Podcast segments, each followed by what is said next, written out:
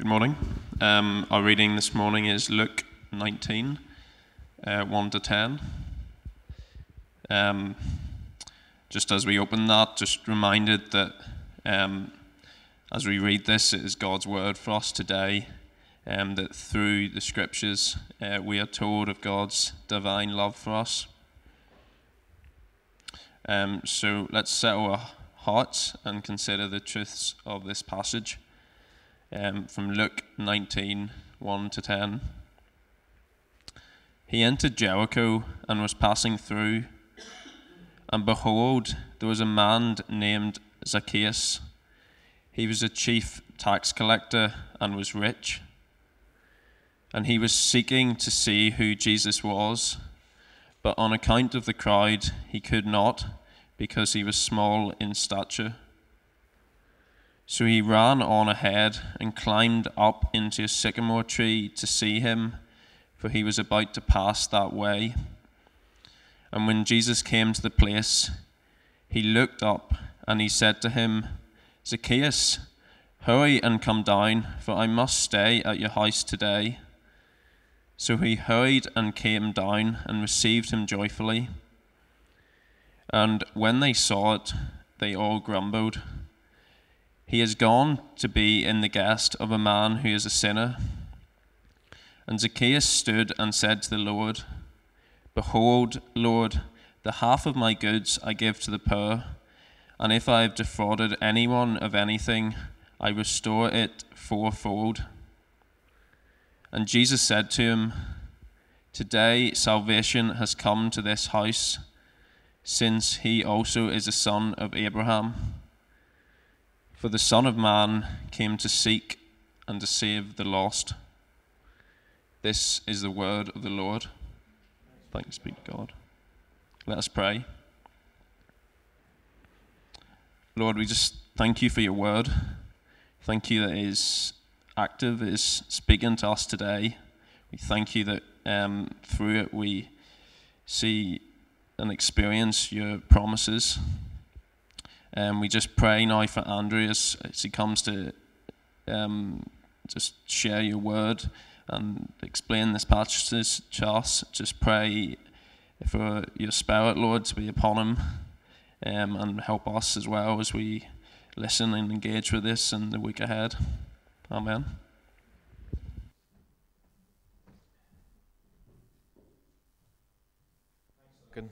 That's great. Uh, this morning we're uh, starting our Advent sermon series. This is something we do every year. We spend, we actually pay close attention to Advent. Um, so why why do we do Advent, and what does it mean? Well, um, the word Advent is actually comes from the Latin word meaning coming. It just means coming or arrival. Uh, and, and very simply, the purpose of Advent is to anticipate the coming of Christ. That's all we do. Advent is about waiting, uh, it's about anticipation. This morning, uh, Amy led us in, in considering the, the, anticipation of hope. And, and I think that this is important for us. The reason we do this at church is because generally, as a, as a people, as a society, we, we've lost the ability to wait, haven't we? Um, I see this in my own life, right? If I want something, I just Amazon Prime it and it's here tomorrow, right? And if it's the two days away, that's too long for me to wait. Or uh, uh, even our uh, information that we get is, is instant, isn't it? We've got, we've got the whole world, all the information ever in the world at the swipe of a finger. Um, it's estimated that if a website doesn't load within three seconds, it loses 70% of its traffic. So that, I'm one of those people. I'm one of those 70%, by the way. I'm like, three seconds? Are you kidding me? Next. Like, that's me. We've, we've lost the ability to wait. We want Christmas now, and so we put our trees up uh, and start the Christmas celebrations at the end of November. But the truth is that, that God designed us to wait. We are people created to wait. The whole of the Old Testament is, is waiting on the coming of God's salvation, on the coming of Messiah. There is a time of struggle, a time of anticipation before the glory is revealed. God sent his Son only in the fullness of time. And Jesus will return, the thing that we now look forward to, in the fullness of time. And so in Advent, the church admits as the poet R.S. Thomas put it, that the meaning is in the waiting. I love that phrase. The meaning is in the waiting. And what we're waiting for as Christians is not Jesus coming as a, as a baby in a manger, but Jesus, uh, the final advent, yet to come. They waited for the, the coming of the Messiah in flesh, and we wait for the coming of the Messiah in glory. In Advent, we as believers confess that the infant who gasped his first breath among the animals and at the hands of a virgin has yet to speak his final word. And now, by the way, I'm not saying, I'm not criticizing anyone that puts their tree up early. I mean, that's 100% me. I'm like, you know, 100% committed to the Christmas season. But what I am suggesting is that in our tendency and our instant gratification, uh, wait for nothing society, that maybe we need this yearly reminder to slow down, to consider, to wait, to anticipate the godliness of waiting, the, the blessing of waiting. So, this is why we observe Advent, because we are people of Advent. We are people uh, who look forward to and anticipate the coming of Jesus. Um, and in this Advent uh, sermon series, that over the next four weeks, we're going to be looking at the coming of the Son of Man. So the Son of Man is Jesus. You might have seen the, the, video I, we put out on social media this week that explains what this term, the Son of Man, uh, means. But, but really briefly, I'll just explain that briefly in a couple of sentences. The Son of Man is, is the phrase that Jesus most used to describe himself. More than, by far more than anything else, he referred to himself as the Son of Man. Uh, um, so do go back and, and, watch that video on socials if you haven't seen it. But by calling himself the Son of Man, Jesus was telling us that he is fully human, just like us. And therefore, he knows our weakness and our pain and our suffering and our frailty. But by calling himself the Son of Man, he's also telling us that he's fully God. And therefore, he is able to save us. He's also telling us through this phrase over and over again that he is the one who has been promised from the very beginning of time. In the Garden of Eden, when, when, when sin came in, God immediately promised Eve that her offspring would, would, would crush the serpent's head. And he's also telling us that he comes in humility. He's come to serve those he created. This is the Son of Man. And so, this Advent, we're not just going to focus on that Jesus came, we're going to look at, at um, why he came and what he did and how he did it, what he is still doing. Um, this series is about the Son of Man's purpose and his actions, and it's in his own words. The four statements we're going to look at, one each week, are going to be Jesus' own words uh, about why he came, why the Son of Man came. So let me pray again and ask for God's help, and then we'll, we'll get into this uh, very Christmassy passage Zacchaeus climbing up a tree. Uh, Lord Jesus, we do thank you for your word. We thank you that you came at all, um, and we ask for your help uh, just to hear your words, to hear your voice. Help us uh, prepare our hearts for your coming. Help us make room, as the hymn says. Hearts making room. Lord, would we prepare our hearts for your coming uh, even this morning? Holy Spirit, speak to us and, and heal us and comfort us and challenge us where we need those things. In your name, amen. Uh, so this summer we were uh, staying up. Uh, uh we have a family caravan up near Castlerock, and uh, one day we lost our dog, George. Some of you know George. Um, some of you got to know him during lockdown because you come and walk him, which is really helpful. You can all do that, by the way, anytime you want. Come and take him out. We'll be more than grateful. Um, but we were out for dinner, and uh, a thunderstorm came out of nowhere, and George got so spooked by the thunder that he just took off and ran uh, across the fields. And one of the neighbors got in touch with us and said they saw George running as fast as he could, sprinting down the lane uh, across uh, towards the road. And so we came back, of course, straight away, and we could see no sign of him. And so we started looking up and down the road, shouting, George, George, George, and over fields, and it's pouring rain. Um, we were down lanes on the beach, even into the forest. And I, uh, I was out most of the night on the storm. Haley was on Facebook, like trying to uh, set up a Facebook search and rescue group and all this kind of stuff. Search and rescue group, probably not that, but you know what I mean. She put it on Facebook. I was going over fields in the dark. We left food out for him in case he came back. And the whole time we're thinking, oh, this poor dog, like, think of him. He's, he's probably uh, shivering, freezing, scared, tired, he, in the dark. It was so, we were so desperate to find him. We didn't want to stop. We wanted to keep going until we found him. Eventually we did find him. And even though he's just a dog, right, it's an animal at the end of the day, but he means a lot to us, and so we wanted to bring him back safely. But this made me think as I was reading uh, Zacchaeus' story this week. I wonder, have you ever considered that this, uh, uh, how you became a Christian? How did you become a Christian? So, so maybe you look back and, and you remember your parents taking you to church. Mom and dad took you to church and they, they shared the gospel with you, and eventually you came at an age where you put your trust in Jesus yourself. Or, or maybe it's because somebody at university, uh, uh, someone you met, started asking questions. What do you think about life? What do you think about death? What do you think about faith and, and all this kind of stuff? And they led you to Jesus. And maybe, whatever your story is, all those things are true. But what was happening behind the scenes? Because what was happening behind the scenes is really why you became a Christian. See, behind the scenes, Jesus was seeking for you. In the way that we were desperately seeking for George over fields, in the dark, in the rain, Jesus was desperately searching for you. Have you ever considered that Jesus was desperately searching for you? This is what Advent is all about. It's about Jesus desperately searching for us.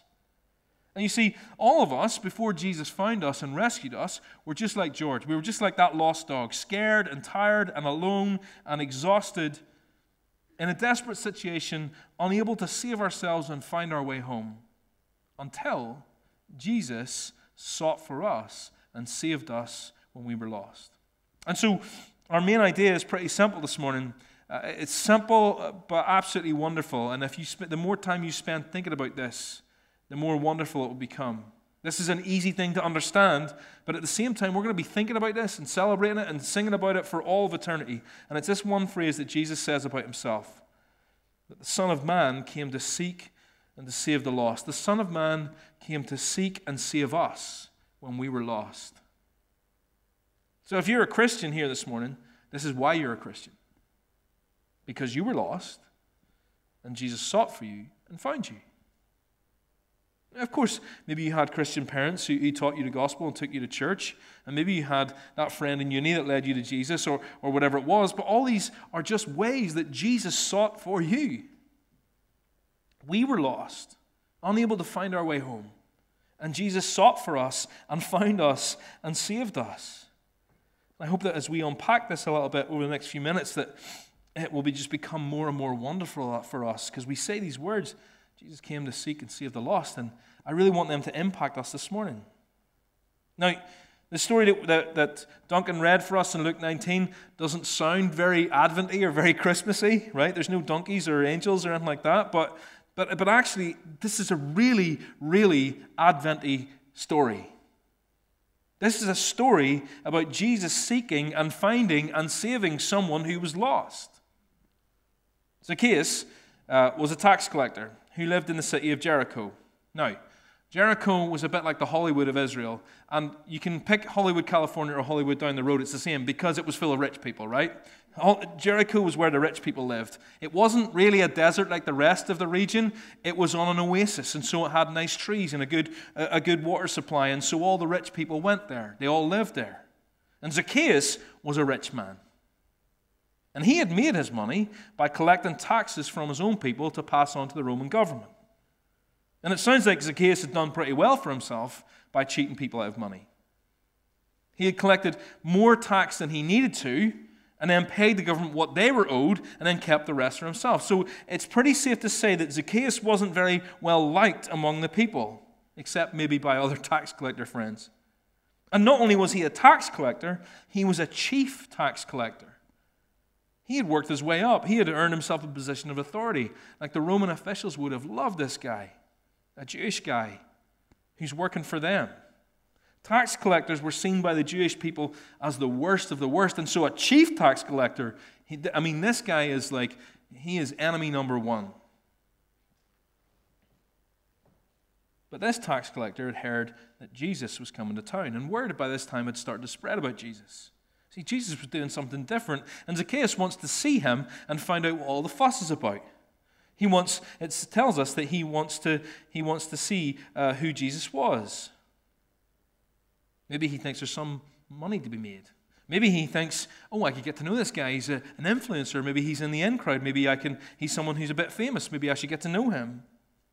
So, at the risk of, of going into a crowd where, where people wanted to, to hurt him and hate him and kill him, he heads out into the crowd. But because he's just a wee man, he climbs up a tree to get a good view of Jesus. And of course, being up a tree probably made him a bit safer from all the people that wanted to hurt him and get their money back. But then, something happens that Zacchaeus wasn't expecting. Because Jesus, when he comes along with all his followers, stops and invites, Zacchaeus, invites himself over to Zacchaeus' house. In fact, Jesus says, I must come and stay at your house. And when Zacchaeus has Jesus over his house, just like anybody that lets Jesus into their lives, he gets way more than he bargains for. His whole life is changed forever. And this whole story is summed up by Jesus in verse 10 when Jesus says, The Son of Man came to seek and to save the lost. There's three parts to this statement that we want to look at to seek and to save and the lost. And the first one of this, the first one of those is the Son of Man came to seek. This is the first part of what Jesus came to do. Now, the way I just told that story, I recap that story, it makes it sound like Zacchaeus was the one doing the searching, doesn't it?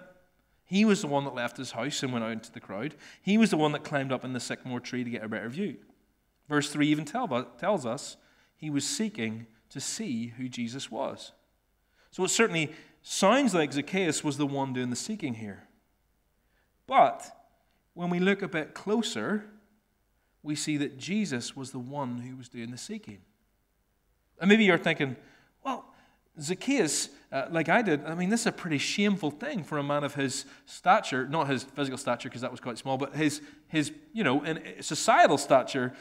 He, he shamed himself to see Jesus. He does what a kid does. He climbs up, he climbs up into a tree. And that's true. But think about the lengths Jesus went to to seek Zacchaeus. Jesus shamed himself even more. Firstly, he tells Zacchaeus that he is coming to his house. Listen, Zacchaeus, I'm coming over to you, and you have no say in the matter. Jesus was going to his house, and there was nothing he could do to stop him. And, and this was, was not the done thing in that culture. This was quite a shameful act. You didn't just say, I'm coming to your house. You had to, be wait, you had to wait to be invited. But not Jesus. Jesus shames himself publicly by imposing himself on Zacchaeus. And not only that, whose house is he going to? He's going to the house of the worst person in town. This is like going to this is like going to the drug dealer. This is like going to the prostitute. This is like going to, to someone that we can't ever imagine hanging out with. And the crowd all, all grumble that Jesus, who is supposedly a man of God, Jesus, we're following you because you're this rabbi, you're this great teacher, you're this man of God. And they grumble because why are you going to stay with this guy? And here's the point no matter how much we think we are seeking for Jesus, we need to realize that He is the one who's doing the seeking. He's on a mission to search us out. Even just taking this word seek, right? The word seek for us, first thing I think of is a game of hide and seek. That's the only real time I would use the word seek. It's just a game. Or, or maybe you're seeking for the perfect Christmas present for somebody that you love. But, but this word, in this context, that, that, that, that Luke uses to record and um, what Jesus says, it's much more than that. To seek, in this sense, means searching out, it means trying to obtain something valuable, it's pursuing. Jesus pursues him. And at one point in your life, if you're a Christian, you stopped for a second and you sought Jesus. In one, uh, maybe it was a journey, but for one small time you stopped and sought for Jesus. But the truth is that all of human history is about God pursuing us. The incarnation, Jesus, the Son of God, becoming flesh, is about God shaming himself publicly, seeking us, pursuing us, trying to obtain us because he sees us of great value. Now compare Zacchaeus' seeking with Jesus seeking. Zacchaeus climbed up in a tree to see who Jesus was. But Jesus descended from the glories of heaven to search and pursue Zacchaeus. Jesus lowered himself, emptied himself. He, he, he gave up all the glory of heaven to roll around in the muck with us. This is the kind of desperate searching Jesus does for the people he loves. Nothing was going to stop him from going to Zacchaeus' house, and nothing was going to stop him from coming into our house, from inviting himself into our world. In the incarnation, God being born in human flesh, Jesus is saying to us, I must stay at your house today. That's what the incarnation is. Jesus says, I'm coming to you. And you see, it was necessary for Jesus to stay at this tax collector's house because it pictures what Jesus is all about. Him coming to us so he can bring us to God. Bringing people who, like Zacchaeus, need to repent. His mission is to reclaim those who have turned away and those who need to be made right with God. And so the question I want to ask us is how will we receive him? He's come. Jesus is coming. He has come. And verse 6 tells us that Zacchaeus hurried and came down the tree and received him joyfully. Joyfully. I mean, do we receive Jesus in this way? Do we receive Jesus joyfully? Do we rush down out of our tree to receive him and welcome him into our lives in a way that changes us forever? Or do we grumble? Do we resist? Do we say, well, if you must, Jesus, right? Look, Jesus, you can come into the house, but you have to stay in the front hall. Or, Jesus, look, just stand over there. Don't take your shoes off. Don't touch anything. This is my house, and I like things just the way that they are. Or will we be like Zacchaeus and receive him joyfully and give him access to every part of our lives? Jesus sought us when we were lost, and he is still seeking us. So, how will we receive him? Like th- this Advent, in these next four weeks leading up to Christmas, this is a, a great question to ask ourselves. Before we enter into all the festivities and the parties and the presents and the work dues, let's be asking ourselves how will we receive Jesus? The King of Kings lay thus in lowly manger. So, how will we receive him? But Jesus didn't just come to seek, Jesus also tells us that he came to save. This is the second part of his statement. The Son of Man came to seek and to save. Now, the reaction the, of the crowd that were following Jesus, these are not just, these are people who are actually following Jesus, which I think is important to remember. They grumbled. They're complaining that Jesus would associate with someone like a, a, a chief tax collector. Now, now, actually, what's interesting about this, if you like getting nerdy about these things, and I do, is that this um, verb, grumbled, it's the same, it's the same word that, that the Israelites grumbled against Moses when they were in the desert. Why have you led us out of Egypt? Why have you led us out of this slavery into this desert? We're grumbling. It's the same word. They, they, they're grumbling about uh, what Jesus is doing, they're grumbling about Jesus' salvation. They call uh, Zacchaeus a tax collector or, or a sinner. They say they're going to be, he's going to stay at this person's house who's a sinner.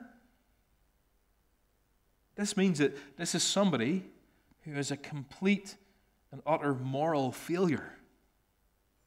And one of the things I find interesting about this, and, and, and one of the most, sometimes the most poignant moments of Jesus' life, are when he agrees with the people who are his accusers, right? When he actually agrees with the people who are complaining against him. You see, Jesus doesn't go back and, and, and, and answer them back, he agrees with them.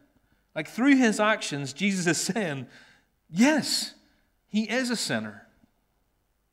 But you think it's bad that I'm going to go to his house? Where do you see what I'm going to do next? I'm not just going to stay at the house of this sinner, I'm going to bring him salvation.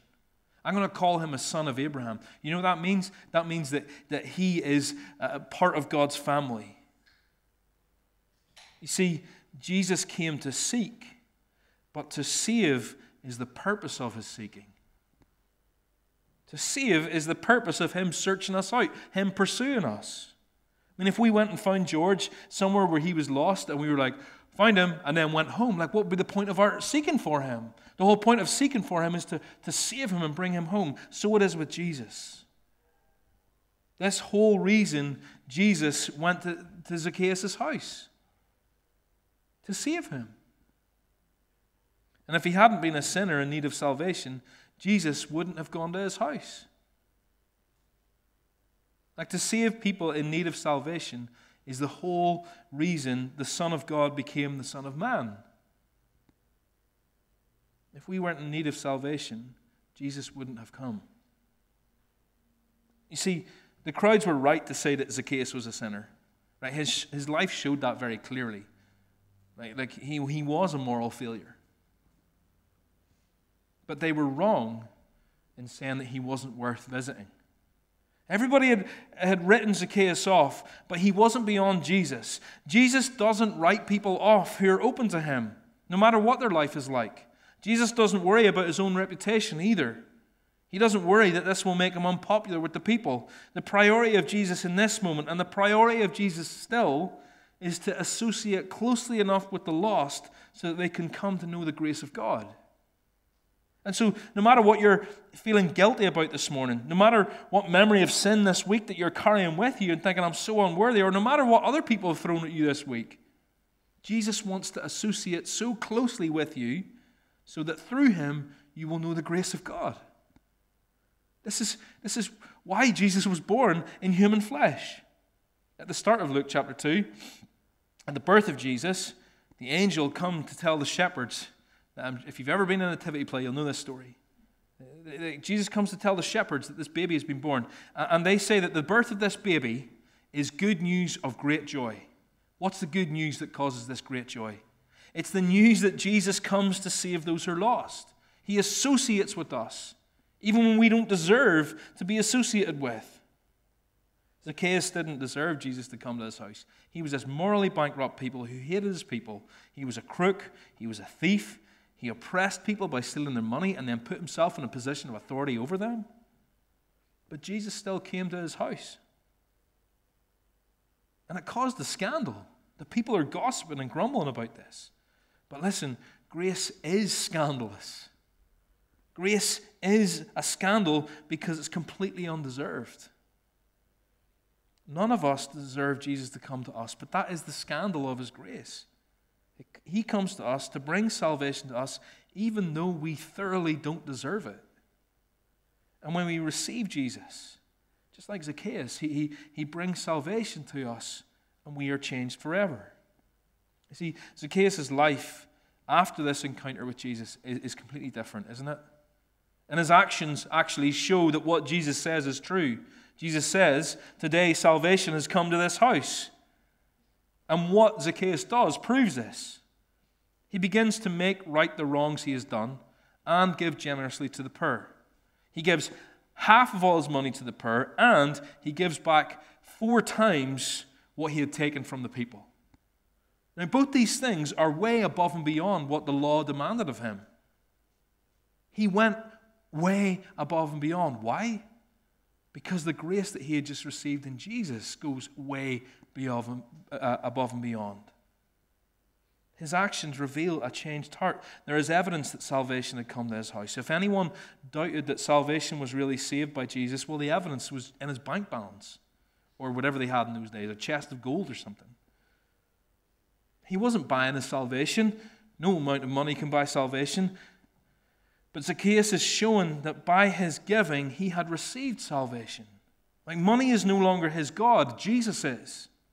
There's a complete U turn in Zacchaeus' life. Before he took money from the poor, now he is giving to the poor. Uh, before he used to rob people, and now he is honoring those he has wronged.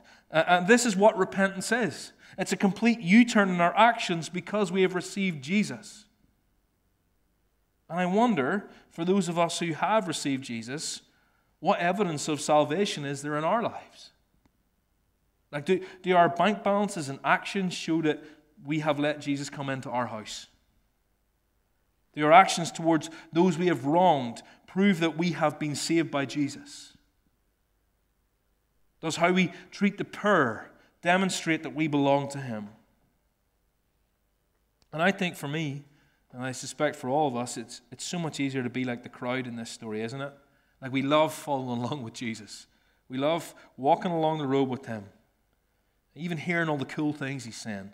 But then we complain when he goes to places that we don't approve of. When Jesus leads us to people that we don't like, to people we call sinners. But to follow Jesus, to receive Him joyfully, that will, will mean that our lives will be completely changed. And next week, we're going to see that actually that will mean that we will go to the people that we don't like. We will go to the people that the world have written off. To follow Jesus, to receive Him joyfully, to let Him have access to our whole lives, to have salvation come to our house, means that we will be completely changed. But Jesus came to seek and He came to save. And finally, just to complete the phrase, the Son of Man came to seek and to save the lost. So he's, he's seeking, we saw that, he's saving, but what is, who, who is he seeking and saving? The lost. What does it mean to be lost? Now, I'm pretty sure that Zacchaeus, before he met Jesus, didn't really know he was lost. He probably knew that he was doing wrong things, and he probably knew that people didn't like him.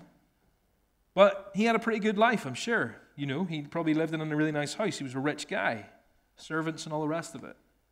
But the funny thing about being lost is that, that often uh, we, we, don't, we don't know, know we're lost until it's pointed out that we're lost, right? That's often what happens, right? Imagine this. You're, you're driving down the road and like you're, you know, you're blasting the tunes, you're listening to the podcast, and you're thinking, wow, I'm getting, making really good time on my journey today. And then you miss the turnoff you're supposed to take. And then uh, at some point you realize, oh, I actually don't know where I am.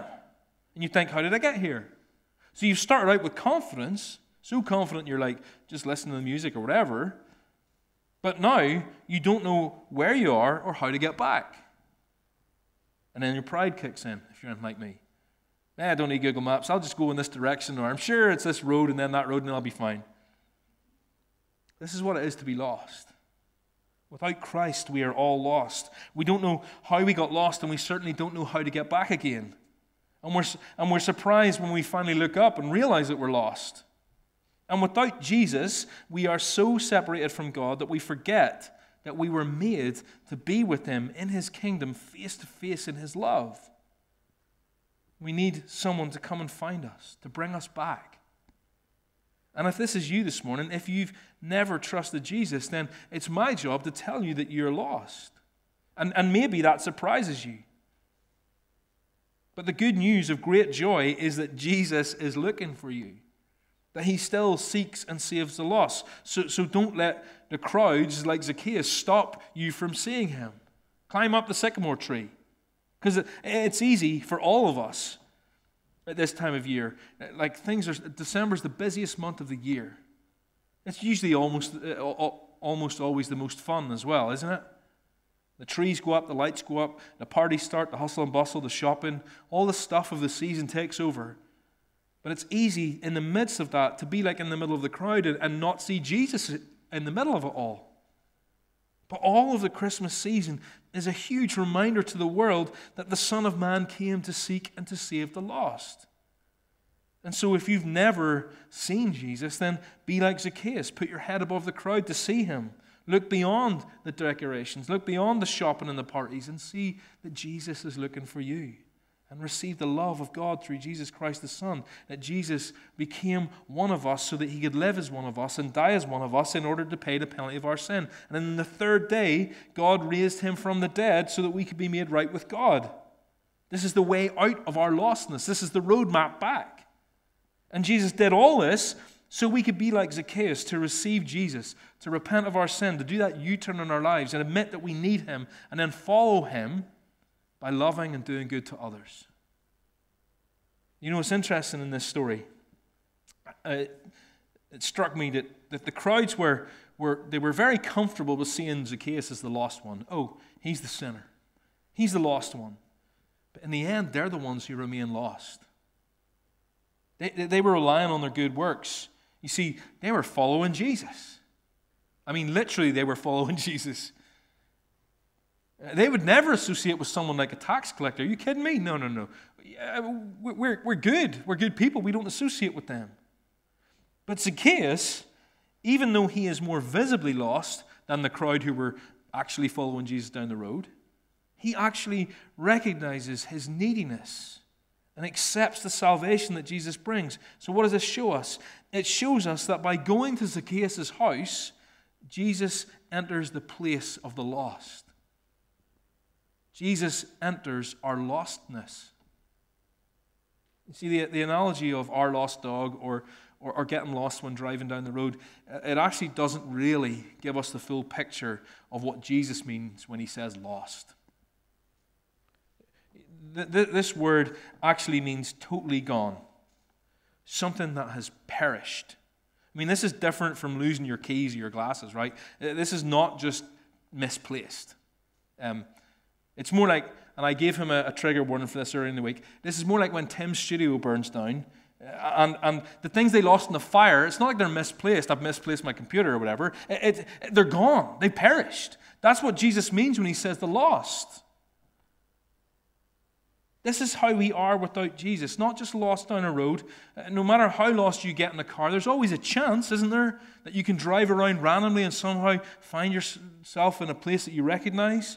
Or, or not being lost, even like our dog. That there's always a chance that, that given enough time, George could wander around and, and, and, and find his way back. But when Jesus says he came to seek and to save the lost, he is saying we were lost with no way back. There's no way we could ever just happen to find our way out of our lostness. We were gone. This is why the Bible repeatedly says that we were dead. We were dead in our sin. There was no way back. And this is what I think makes what Jesus says and what makes the incarnation even more incredible. The Son of Man came to seek and to save the lost. How can you save something that's completely gone? I mean, Tim can't go back into the shell of that burnt out building in town and somehow bring back all the things that are lost in a fire. But this is the miracle of Advent. You see, just like Jesus enters Zacchaeus' house, the incarnation, the Son of Man, the, the Son of God becoming human flesh, is Jesus entering our lostness. He's the only one who could enter our lostness and not be lost. He entered our lostness and found a way back and, and brought us back with Him when we were completely unable to do it ourselves. He entered our death and defeated death. You see, you think um, that's hyperbole that he, he enters our lostness and we're completely gone? It's not. He enters death. There's no way back from death except through Jesus. He enters our death and defeats death. And this is what Advent is all about it's about God entering our lostness so that we might be found. You see, that to save is the purpose for Jesus seeking, and that we are lost as his motivation. When we receive, sorry, when Zacchaeus received Jesus into his home, he was recognizing, I am lost. I'm lost. And this is what we all have to do if we're to be saved. We must realize that we are lost without him, no matter how good our lives are.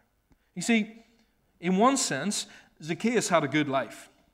Not morally, of course, but in the sense that he was very rich and comfortable. But he still had to realize that he was lost and needed salvation.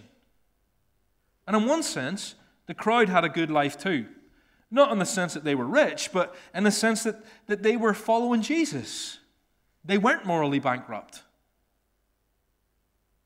But they were counting on their act of following Jesus and staying away from sinners to bring their salvation. And here's the thing I think that we can be guilty of both those things, right? In the comfort of our daily lives. Like most of us have homes that we go to, most of us have, are warm and dry and comfortable and have most of the time full bellies. Most of us can afford to go out and buy a, a new shirt or something if we want to. But we need to consider that we still need Jesus even in spite of our material comfort. And on the other hand, we're following Jesus, aren't we? We're following Jesus. We're Christians, that's what we do. And we, we say, well, as long as I stay away from all the sinful things in the world and, and don't do that, then I'm sweet. But the Christian life is total dependence on Jesus. It's about every day saying, Jesus, I am forever lost without you. Like, not any material comfort and not my own ability to follow you, what can save me? Only you can save me. I'm totally lost without you. The whole of Christianity is summed up in these words The Son of Man came to seek and to save the lost. If we were asked to describe the essence of the gospel in one phrase, this would be it. And there's no other message like this. And I think this is so comforting. You see, every other religion in the world and every other philosophy, every other kind of way of living that we don't even think about, it gets it the other way around. Like every other religion tells us to seek. The main philosophy of the world that we live in, at least, is to try hard, work hard, work your way up. We're told that we have to depend on our own efforts to find comfort and satisfaction and joy, even salvation. But this is the opposite of the hope that we have in Advent. In Advent, we hope in the coming of the Son of Man who came to seek us, who came to save us. And I'm going to borrow some words from Jonathan Parnell to finish with, and he says this He says, in a sense, we live in a planet full of seekers. We are, in one way or another, tree climbers, maneuvering ourselves to gain some advantage, to, to achieve some perspective, to find personal peace. And then Jesus comes. We are lost in our own seeking until Jesus comes to us and says, Hurry and come down. Stop your searching. Stop trying to save yourself. I have come to seek and save the lost. Our exertion is then silenced. All our seeking, our trying to reach the divine on our own, is silenced when we learn that the divine has reached down to us by becoming one of us. Here we are, spinning our wheels in hopes of getting to God. And then God, despite our belittling works, comes to get us. The gulf we couldn't bridge is the burden he takes upon himself. We were lost sinners who rightly deserved God's judgment, and Jesus came to take judgment for us. He suffered in our place on the cross, was dead and buried, and then on the third day was raised to life. He ascended to the Father's right hand from where he reigns over all. Jesus sought us, and he has saved us if we trust in him. So let me finish by asking us this question again Will we receive him? How will we receive him? Will we believe this? Will we trust in him? This Advent season is our hope really in him. Will we receive Jesus joyfully today? Let's pray. Uh, Lord, we thank you for your word. We thank you, Lord Jesus, that you are the one who saves, not us. Thank you for rest, for hushing the furious winds of our faithless works. Thank you for stopping the striving of our souls. Overcome us more and more with the glory of your grace and make our posture towards others echo your summary of your gospel that the Son of Man came to seek and to save the lost. And Lord Jesus, as we come to partake in your meal now, May the bread and the wine remind us the very culmination, the very evidence of your coming. That you didn't just take on human flesh, but that that flesh was broken and pulled apart for us. That you didn't just become flesh and blood, but that your blood was spilled for us. This is the cost of you seeking us. This is the cost of you saving us in our lostness. Thank you that you haven't left us lost, but you have found us. And may we receive you joyfully today. In Jesus' name.